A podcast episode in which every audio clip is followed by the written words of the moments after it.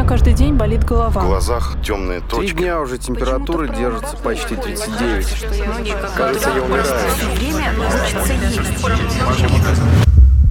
Доктор, что со мной? Доктор, что со Доктор, мной? что со мной?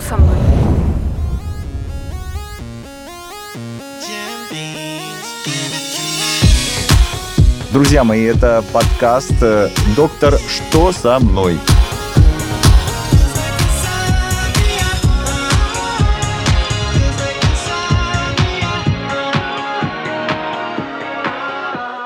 С вами Елизавета и Евгений, как вы поняли. Здравствуйте, Здравствуй, Елизавета. Женя. А что это Здравствуй. такое-то, скажи мне? Инсомния, бессонница. Бессонница. Да, и даже Крейг Дэвид страдает от этого. Расскажи мне, пожалуйста, только Да. одно. А что такая музычка-то веселая? Музычка, бессонница, это значит, когда себе лежит такой, когда я уже усну?» Понимаешь, ну такие веселые. Разве бессонница это весело? Это уже от безнадеги уже. Как вы поняли, этот подкаст мы посвятили, когда непонятно, что делать, бессонница. Слушай, ну начнем с симптомов. Ты же дурость какая-то, да, получается? Потому что... Ну, почему? Ну, а как? А что, у бессонницы есть симптомы? Ну, как бы очевидно, ты берешь и не спишь, просто не спишь, ворочаешься, ворочаешься. Женя, есть. Давай послушаем. Полгода я мучился бессонницей. Мучился бессонницей. Мучился бессонницей. При этом все становится нереальным. Маячит где-то вдали.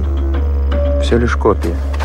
Копии, копии. Чувак из бойцовского клуба испытывает бессонницу. Ну вот это и есть бессонница. У него понимаешь? связано с переживаниями. С И переживаниями... уже хроническое, заметь. Есть разные стадии. Ну, ты же знаешь, наверное. Есть острое, а есть хроническое. Ничего я не знаю. Расскажи мне про бессонницу. Ну, должен я знать. вообще не страдаю бессонницей смотри. вообще. Я Значит, сплю как, как зайка, как Женя. котик я сплю. Нет, минуту. Что? Недавно ты мне задала вопрос. Так. Я хорошо засыпаю. Но дальше ты говоришь, я просыпаюсь. А это что, бессонница? Конечно, Женя, это второй тип. Я тебе сейчас все объясню. Теперь я знаю. Значит, смотри, бессонница действительно, как ты говоришь, это когда человек плохо спит. Но там есть определенные критерии. Значит, первый тип – это трудности с засыпанием. Когда у человека уходит больше, чем полчаса на засыпание. Есть такой анекдот, знаешь? Бессонница. Лежу, считаю овец. Последний говорит, с добрым утром.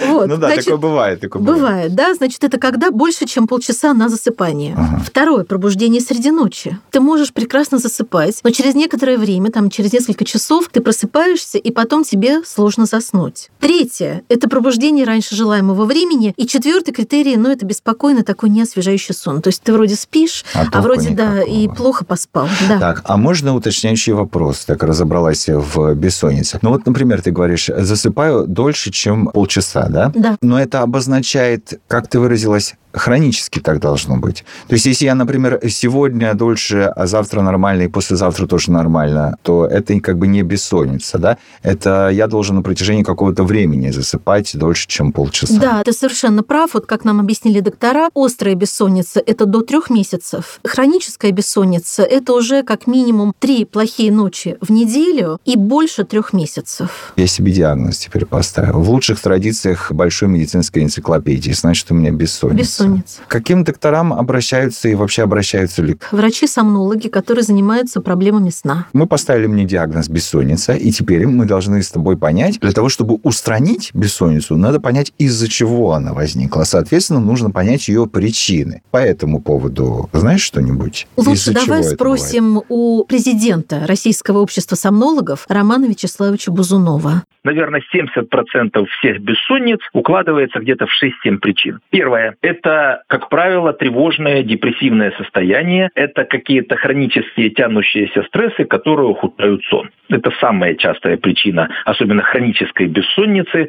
Второе – это те или иные собственные нарушения сна, которые дают симптом бессонницы. Это, например, храп и синдром обструктивного апноэ сна, когда у человека сотни остановок дыхания за ночь, а это дает плохой сон, и человек жалуется на бессонницу. Это где-то порядка 10-15% всех людей. Есть такой весьма странный диагноз под названием синдром беспокойных ног и периодических движений конечностей во сне. Это когда у человека возникают трудноописуемые, но крайне неприятные ощущения в ногах, вынуждающие ими шевелить и мешающие заснуть. Или человек просыпается ночью от того, что там подергались конечности у него ножки. Да? Это, кстати, не проблема с ногами, это проблема с недостатком допамина, специального такого вещества, регулирующего двигательную активность в голове. Тоже достаточно частое заболевание, особенно у пожилых, до 15-20% людей старших возрастных групп имеют это заболевание. Одних из основных симптомов является бессонница. Следующее – это, как ни странно, потребление кофеина обычного. Мы в таком огромном количестве потребляем, даже не замечая того,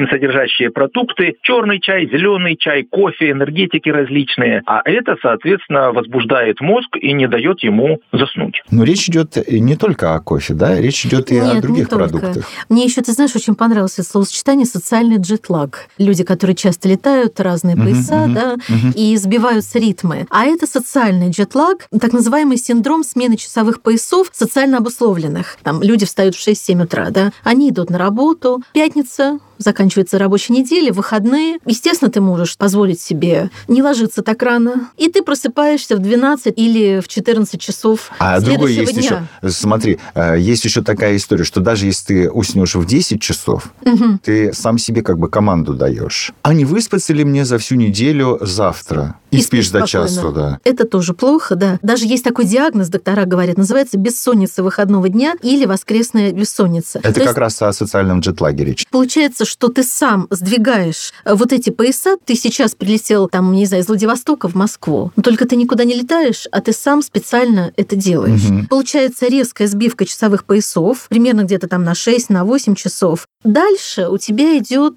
сбой. Также ты проводишь воскресенье следующего дня, а в понедельник тебе же нужно раньше Ну, давай я вставать. тебе расскажу. Я Да. не знаю, как у тебя. Ты встаешь в 12, да, Да. в субботу. Да. Потом ты встаешь в 12 в воскресенье. Да, Потом ты не можешь долго уснуть в ночь на на понедельник. понедельник, да. Спишь три часа, понедельник ходишь весь сонный, а потом, что самое отвратительное, ты в Так. понедельник вечером приходишь с мыслью, вот сейчас, дорогие мои, я тут, несмотря на все ваши разговоры и желание пообщаться, усну, вот прямо вот сейчас, вот возьму Мгм. и усну. Ложишься и не можешь уснуть до двух часов. Вот это и есть социальный джетлаг. Да. И дай бог, к среде четвергу ты возвращаешься в свой ритм, и все повторяется А заново. дальше опять, да, А, в пятницу. пятницу. Ну, какой выход из этой ситуации? Не вставать поздно в выходной день. То есть все равно соблюдать режим. То есть, Это одно подожди, из что, самых вставать тоже в главных 5 утра? Максимум, доктора говорят, можно как бы переспать два лишних часа. Но если ты Ага. встаешь обычно там в 7 утра, Можно ну, поспи 9 до встать. 9. Вообще, как бороться вот с джетлагом? Что нужно делать в такой ситуации?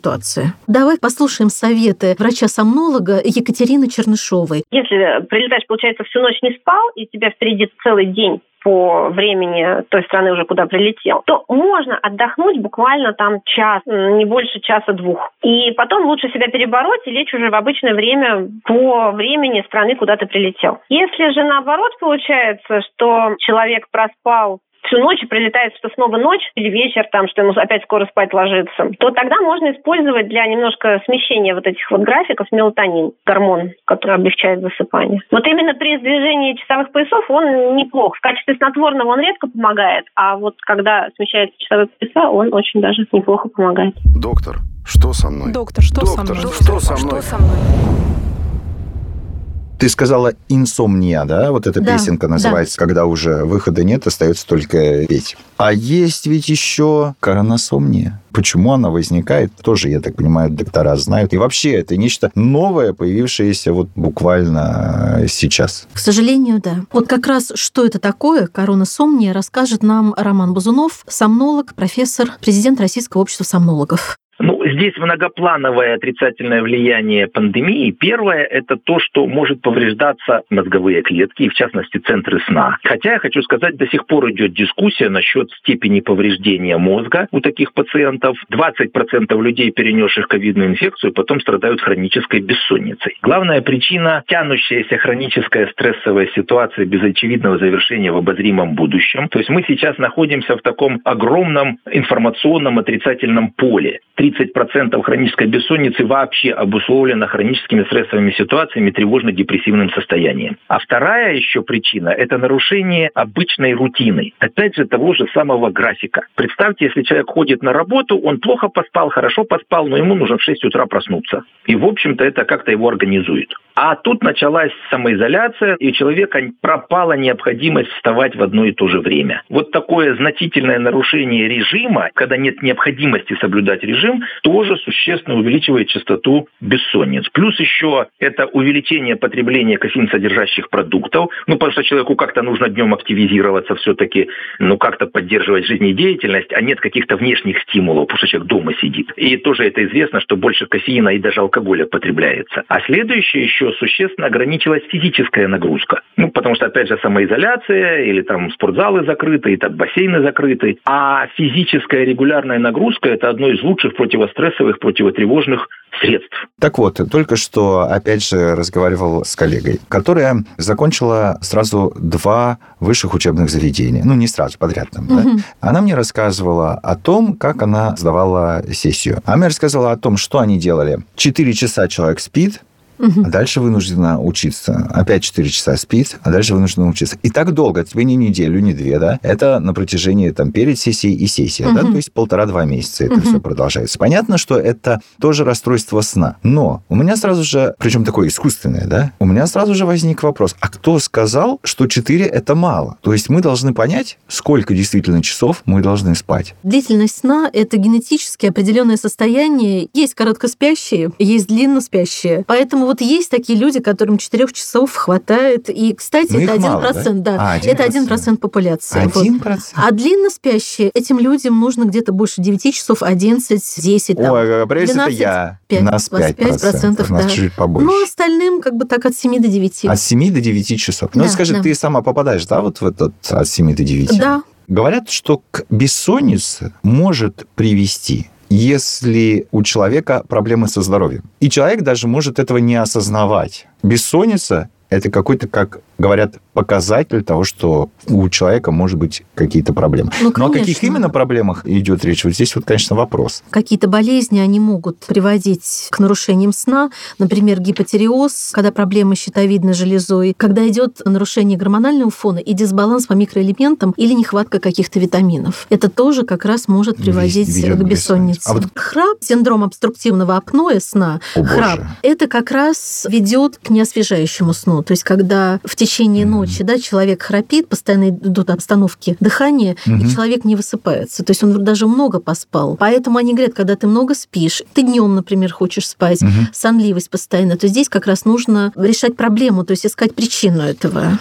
Ну хорошо, тогда расскажи нам о дневном сне. Ты знаешь, если это не приводит к нарушению засыпания вечером, то дневной сон, конечно, возможен, и это, говорит, очень хорошо, например, короткий, минут 30. Это А-а-а. замечательно. Но если это сдвигает засыпание, тогда не надо. То есть в этом случае говорят доктора, что он противопоказан. И, кстати, я слышала, вот мы не спросили об этом докторов, когда идет закат, говорят, нельзя спать. Не спи да. на закате. Да. Елизавета, да. ты общалась про эту инсомнию? Угу. с докторами. Хорошо. То есть по перечисленным тобой факторам, что уже можно поставить диагноз или есть у сомнологов еще какие-то методы диагностики вот такого расстройства сна? Есть один из них, это полисомнография. Это исследование ночного сна, когда смотрится структура сна, физиология, обязательно МРТ головного мозга, обязательно исследование сосудов головного мозга и комплекс анализов крови, то есть биохимические и общие анализы крови, конечно, обязательно. И витамины посмотреть. Вот, например, тот же известный витамин D, потому что нехватка его может приводить к бессоннице. Так советуют врачи.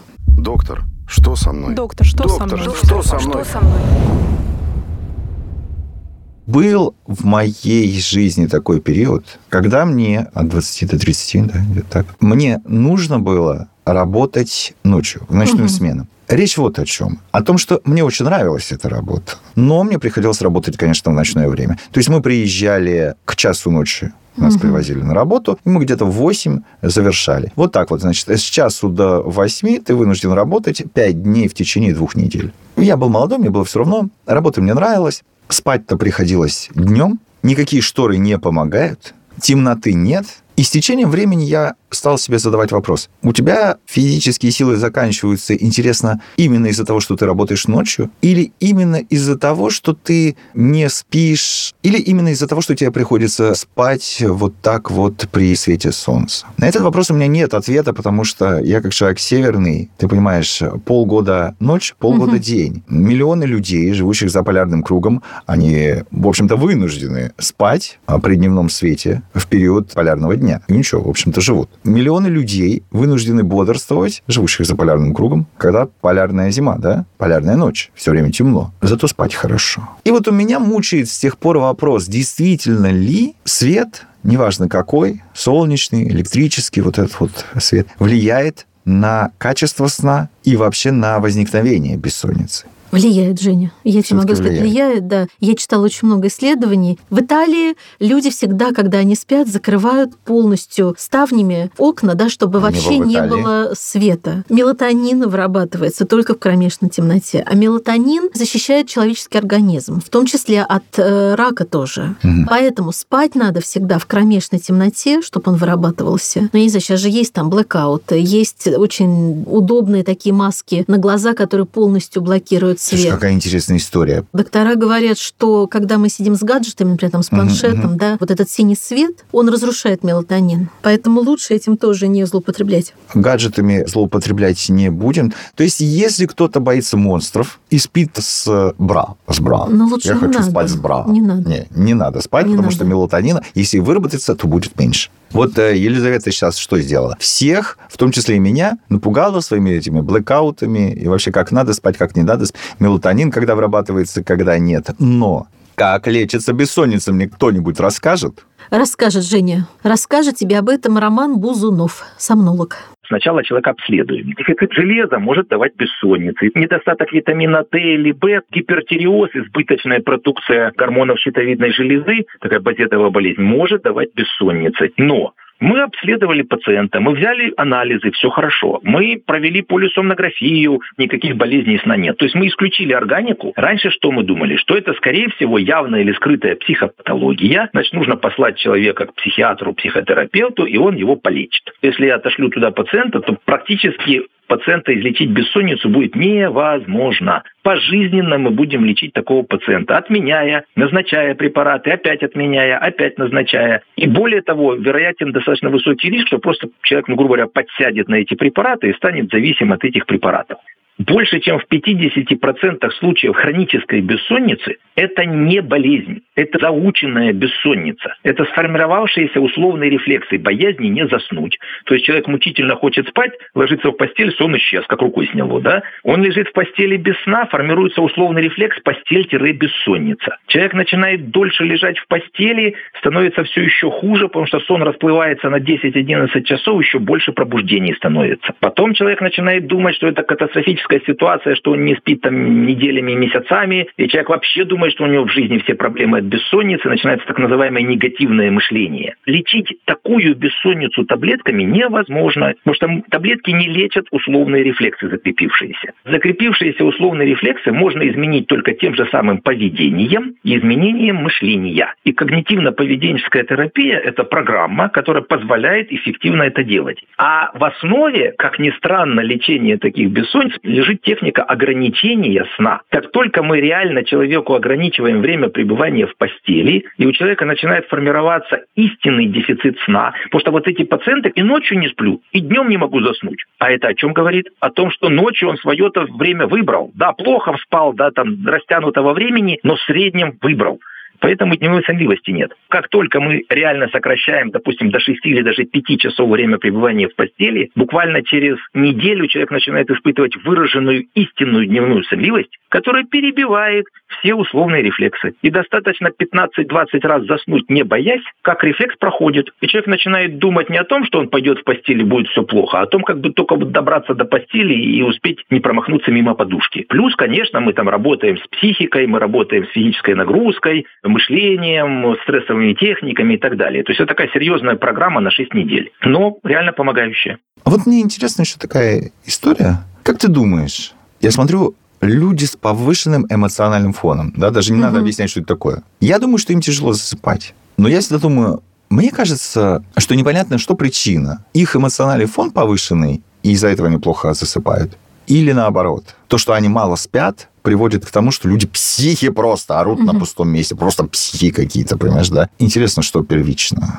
Но здесь, говорят, очень много факторов. Хотя, э, вот когда мы общались да, с Романом Базуновым, у него же есть книга, и у него, по-моему, одна глава называется «Бессонница как болезнь». Вот как раз, по-моему, холерики, они более склонны к бессоннице из-за своей тревожности какой-то. Ага. Итак, когда есть у нас длительный период, Например, праздничные, да, там угу. новогодние каникулы, майские праздники. И самое главное, мне кажется, потому что праздники праздниками, самое главное, например, нам дают две недели, месяц, кому-то 28 дней отпуска. Угу. Человек в отпуске вообще теряет контроль над сном, и надо же как-то прийти в себя так, чтобы потом еще две недели, выйдя на работу, не чувствовать себя сомнамбулическим... Сонливым нечто, да. Елизавета элегантная, она краснеет и элегантничает. Так вот, есть же советы наверняка от э, сомнологов, как правильно себя вести во время такого длительного периода воздержания от э, графика и после. Давай послушаем Романа Бузунова.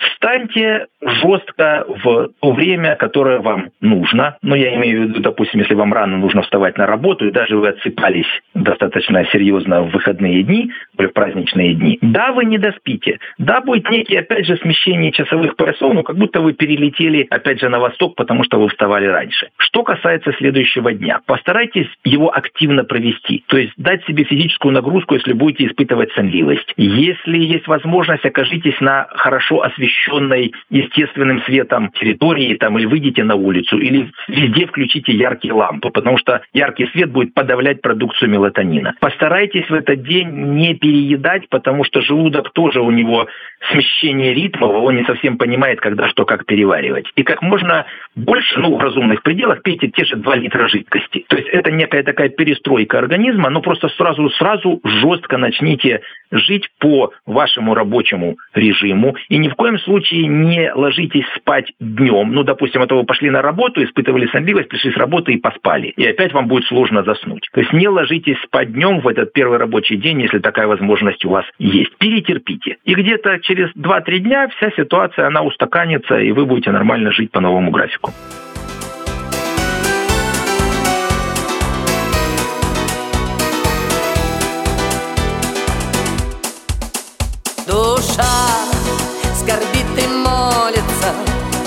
Бездны на краю И ждет, когда бессонница начнет игру свою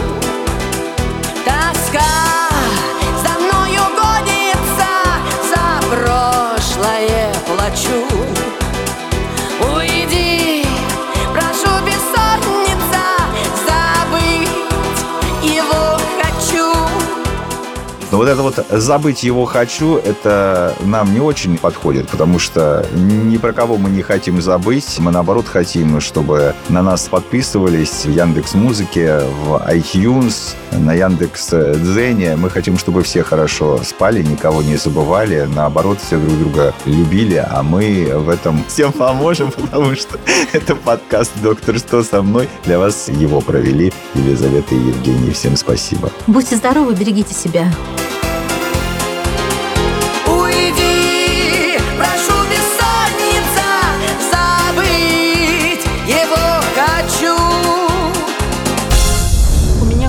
Болит голова. В глазах темные точки. Три дня уже температура держится почти 39.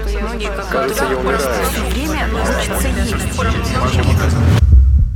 Доктор, что со мной? Доктор, что Доктор, со мной? Что со мной? Что со мной?